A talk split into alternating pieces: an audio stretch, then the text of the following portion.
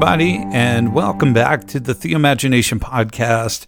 This is another bonus episode in the series that we've been doing on pandemic prayers. And today's prayer comes from Sarah Borns, who is the pastor of mission and formation at Hope Church Midtown in New York. I came across Sarah's work, and we'll talk about this in just a few moments but from some great friends of ours in California who said, You've got to check out this work. And they sent me this poem, which she'll read shortly, called We've All Been Exposed. And it was incredibly moving and poignant during this time. And in particular, it was fascinating to me because Sarah is in New York, you know, one of the epicenters of COVID 19. And so I wanted to interview her just about where um, this, the feeling of this poetry came from and some of the, the thoughts behind it came from, but also what it was like in New York at a time such as this. So uh, you're going to love her poem, We've All Been Exposed. It's incredible. And you'll love hearing the thoughts behind it in this interview. Here's Sarah Borns. So I came across your work as I started writing some pandemic prayers myself and then gathering them from other people. Um, some good friends of ours in the Bay Area in California said, Hey, some friends of some friends of ours gave us some poetry and prayers from this lady named Sarah Borns in New York. And these are amazing. So she emailed them to me. And that's how I get connected with your work and um, really beautiful and timely prayers and poems. So you're in New York. You live in New York. Um, what do you do there? Yeah, I actually only moved to New York City uh, about six weeks before the stay at home orders. So I've now been living in New York longer in quarantine than not. Um, I was living just outside of the city for the last couple years in Nyack, a little town upstate, where I was doing seminary. And mm. then now I am in New York City on pastoral staff with a church called Hope Midtown in mid in Midtown, New York City. And then um, I'm also teaching a couple classes at the school where I've been in seminary. So you've been writing quite a bit of poetry during this time. Was this something you did prior to this, or is this something that like started as a result of the pandemic? How did when did you start writing poetry? It's a funny question because I have been writing on and off for the last couple years. I mean, I wrote a ton in seminary, so Hmm. I, I, think I process while writing. I love just playing with words and I love that process. But I had probably written maybe three poems before the exposed one. Um, so I know that it was from the Lord, like it was just, you know, inspiration. Just, um, but then since then, it just has felt like the way that I want to write my way through a pandemic. And I, I think seeing how it connected with people and you know just i guess how accessible poetry is and i'm i'm not like a genius in poetry. I think I even I even feel like I'm you know Dr. Seussy more or like you know very rhymy and um, it's not it's not something I've studied or I think it's just really a way for me to to process myself but also feel like there's an accessible kind of connection to poetry and you get to say things in a more simple way than you would if you were trying to you know do long form prose or whatever. Mm-hmm. Um, but yeah, so since since writing the exposed one, it just kind of opened a new door for me to be like, I think this is a way that I want to lean into. And then I ended up writing um, several Lent and Holy Week poems that seem to connect as well. And so now it's just like a fun puzzle for me to figure out like how can I communicate this thought I have, but in in a poetic um, and even like beautiful, thoughtful way, but keep it simple. Mm. Um, so yeah, it's been it's actually been like a an interesting almost like putting a puzzle together. Yeah, it's interesting to hear you say that. I, and actually, I think that's been the experience of a, a lot of people, um, myself included, um, but definitely others as well who have um, written things during this time, including authors who write very regularly and, and are published. Um, but they've sent me these prayers or these poems said, wow, that was like so good for my soul to be able to process in this way? Yeah, we only can take in smaller nuggets. Like we're not reading maybe as many, you know, deep thoughts, but if something can be conveyed more simply and just go right to the heart, I think that's yeah. really helpful right now.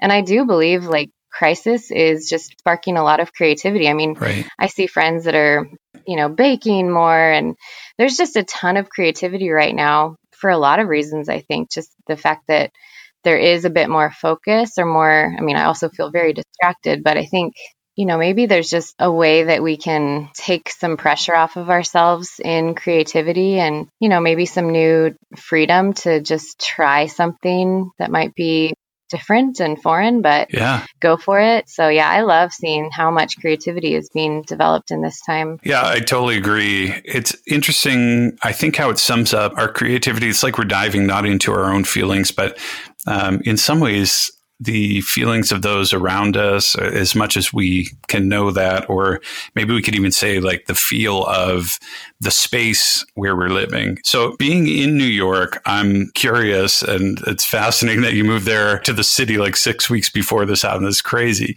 What was it like to be in like one of the epicenters in the world of this pandemic? How would you describe the general feel of the city? And maybe that changed throughout the weeks, I guess, but what was that like? Yeah, I think the fear was a really a real thing. Um, you know, I I am a follower of Jesus, I have a lot of trust and I think even a lot of courage, but it was pretty gripping. And, you know, hearing the sirens increasing, and it was actually Holy Week when the sirens were at their loudest and heaviest. Wow. And I remember it was actually Good Friday night that they were just constant and it was so sobering and dark. So even the reality of it all around me, even though I felt safe personally, I think just the heaviness of what I knew was going on um, all around, it fueled a lot of wanting to to lament and grieve. And so a lot of my work has been from the lamenting standpoint. Mm. Yeah, it, it has decreased um, as far as what I can feel in terms of just the the number of sirens and and even just having spring it, has been just cold and rainy and literally dark and wet like a long winter mm. and but just in recent days it's starting to feel like spring and be warmer and i think that that's taken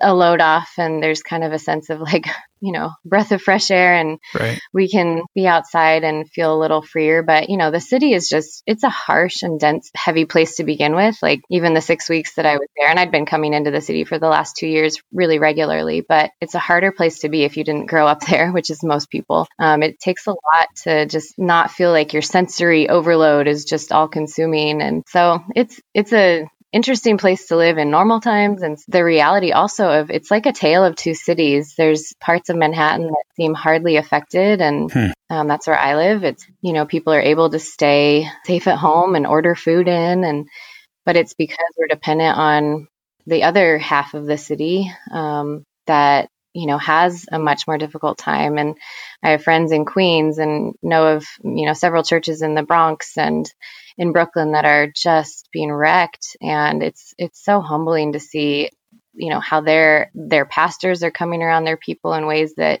you know our people are more struggling emotionally um, socially you know spiritually relationally but yeah. to see just the gravity of the physical needs and just the yeah our realities are really different there's struggle all over but it's it's very physical practical logistical um, you know, the nitty gritty struggles of some of our friends and and then our people are really struggling in you know family and marriage and um, yeah emotional loneliness is is probably the biggest thing for a lot of Manhattanites, whereas it's the opposite of loneliness and, you know, it's just survival in a lot of other places. I think it's interesting how you're talking about even neighboring cities, how the reality is experienced differently. Mm-hmm. And, you know, I think this has been one of the, at least later on, um, one of the tricks of this time or, you know, one of the struggles of this time uh, when it doesn't directly impact people. I think um,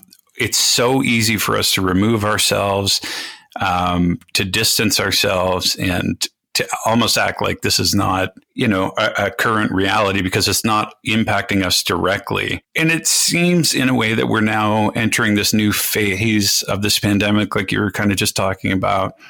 And we're seeing places are reopening. Um, in the US in particular, there's been a lot of civil unrest in the past few weeks. And I'm wondering how you're processing this new phase of the pandemic. Yeah, yeah. It's so true. And I guess, you know, like I said, a tale of two cities in New York, I think it's a tale of two countries or just, you know, there's those who it really isn't impacting a lot of places in a, you know, in the actual sense of the virus, but it's certainly impacting you know economy and and again just the the loneliness and the unrest at home and things like that so i do get it that there's just um, a tension of even though we're going through the same thing we're all going through something really really different and right. what would work right now in you know the midwest is not going to work in new york and what would work in california is not going to work in the south and and i just see so much about how we all have such different opinions and uh, i mean that's always the case right. you know everything is fraught with like different uh, different ways of making decisions and dif- different opinions that are sometimes so so strong and you know we just think that our way is the only way and the right way and mm. recognizing that there's probably a number of different ways and and so many things that need to be tackled that there's just not going to be one right way and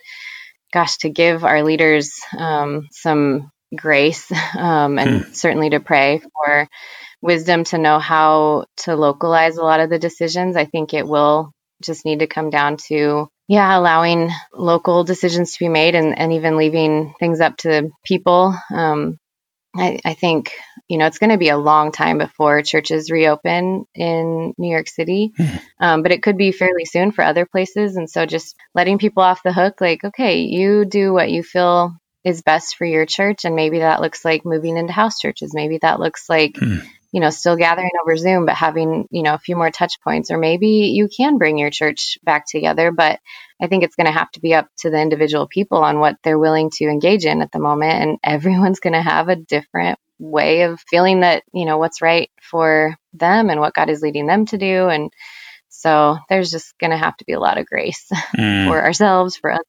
Yeah. Yeah, absolutely. I think that's I think that's such a great word, grace that mm, you know, it's how we need to move forward. It's it's interesting. It struck me recently as I've been thinking about kind of stages of grief. So, doing chaplaincy work at the university here, we'll often hold memorials, unless explicitly requested, they're non religious memorials.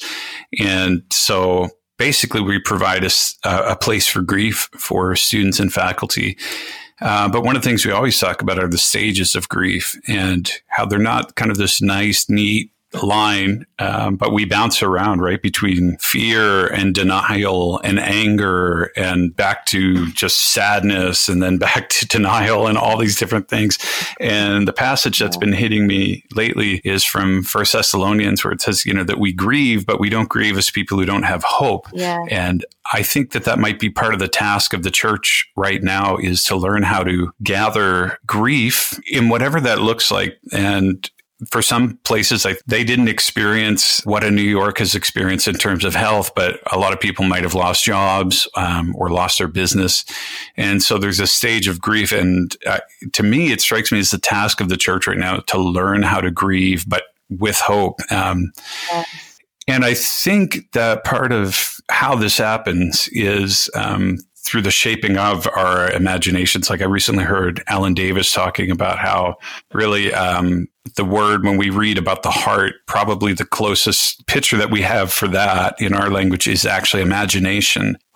The the name of this podcast is Theoimagination and learning how to have our imagination shaped. And one of the things I noticed about your poetry is how much of it was deeply rooted through biblical imagination and narrative. Like I remember reading uh, it might have been on your Instagram or something and you had a picture of New York and uh, you know how lonely lies the city, and I'm like, wow, that's that's pretty powerful. Um, yeah. How have you found your imagination shaped around the biblical narrative? Like has that just kind of welled up from time to time that you're like wow that's that was so easily accessible uh, you know how does that how has that worked for you? Yeah no that's a really good way to put it like welled up. I mean i was literally just reading lamentations and you know we always go to the lamentations 3 great is thy faithfulness and his mercies are new every morning but recognizing right you know that's like three verses in the middle of an entire is it six chapters mm-hmm. lamentations where you know, chapter after chapter, it's just lament and and how significant it is to know like so my phrase was like we need to learn the language of lament like it is an actual you know practice it's a spiritual discipline to learn and to speak that language mm-hmm. of lament so that we can also speak the language of hope like i think it's true that you know we can have joy to the extent that we can grieve. Like our emotional bandwidth can expand and we can, you know, I, I find that laughter right now is so much sweeter when you know, it's juxtaposed, I guess, with the lamenting and the weeping and, you know, how great it can feel. Like I just had an hour long phone conversation with my brother and we laughed the entire time. And it was just like this sweet, sweet thing. And, you know, but then there's the lament too. And so I think we're all just expanding our, our grief and joy kind of bandwidth, yeah. you know, like it's, it's all getting broader. Right but yeah, certainly the the times that I've been able to spend like more significant time in scripture, that has really informed. I mean, scripture's always informed my my thinking, my processing, and I I've really loved trying to take a scriptural truth. Like a couple days ago, I wrote one on Hebrews 12. I was reading Hebrews 12 and just thinking about that idea of running a race and um, you know, but for the joy set before him, Jesus was able to go through the pain. And so wanting to take that language that we're so familiar with in Hebrews 12 yeah. and then see how it could be, you know, tweaked and maybe even memorable. Like the thing with rhyming poetry is that it sticks with you longer. And I find myself saying some of the phrases, which might be weird, but like, you know, it, it just is a, a, a memory tool to, yeah. to get scripture into us, but maybe without having a lot of the baggage or the these and thous yeah. or whatever. Yeah, scripture. I it's actually the best way for me to have like a writing prompt is to think of like during Holy Week. I was using several of the it was the last 24 hours of Jesus's life that I wrote. You know, the garden, the upper room, the the tomb. I did on Saturday, but I would take a phrase like one of the phrases was that they stripped Jesus, yeah. they stripped him, and so then I just talked about basically how we all are feeling stripped right now, and and mm. our narrative right now with Jesus's narrative. I think was poignant for me to you know ponder through. So yeah. Yeah that's that's amazing. And I, I think you know part of the purpose of the church calendar and i didn't grow up really around the church calendar but um, in recent years why i've been so drawn to that is it's the intersection of our life with the life of jesus just exactly what you're just talking about. And you know sometimes i think people are nervous of that because they're like, well, yeah, but you're saying the same thing over and over again, but it's our lives that change, right? Mm. We can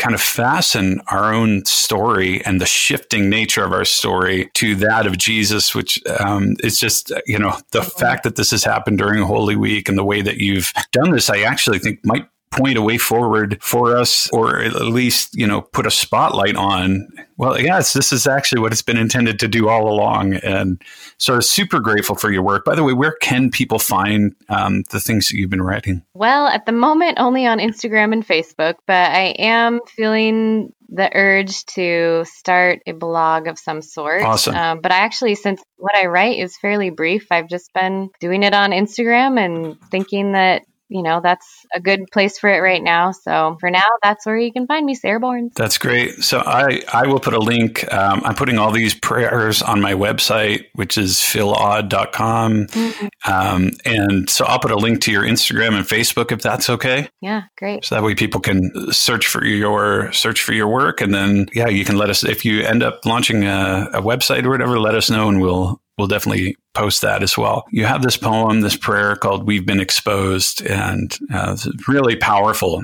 And I wonder if you could read that for us now. I would love to. We've all been exposed, not necessarily to the virus, though maybe, who knows. We've all been exposed by the virus.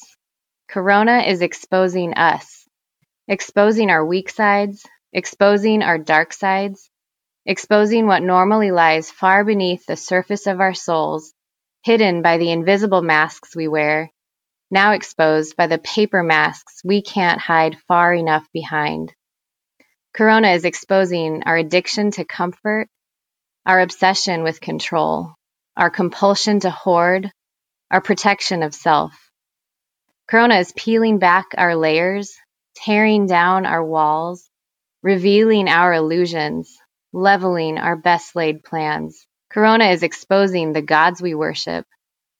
Our health, our hurry, our sense of security, our favorite lies, our secret lusts, our misplaced trust. Corona is calling everything into question. What is the church without a building? What is my worth without an income? How do we plan without certainty? How do we love despite risk? Corona is exposing me, my mindless numbing, my endless scrolling, my careless words, my fragile nerves.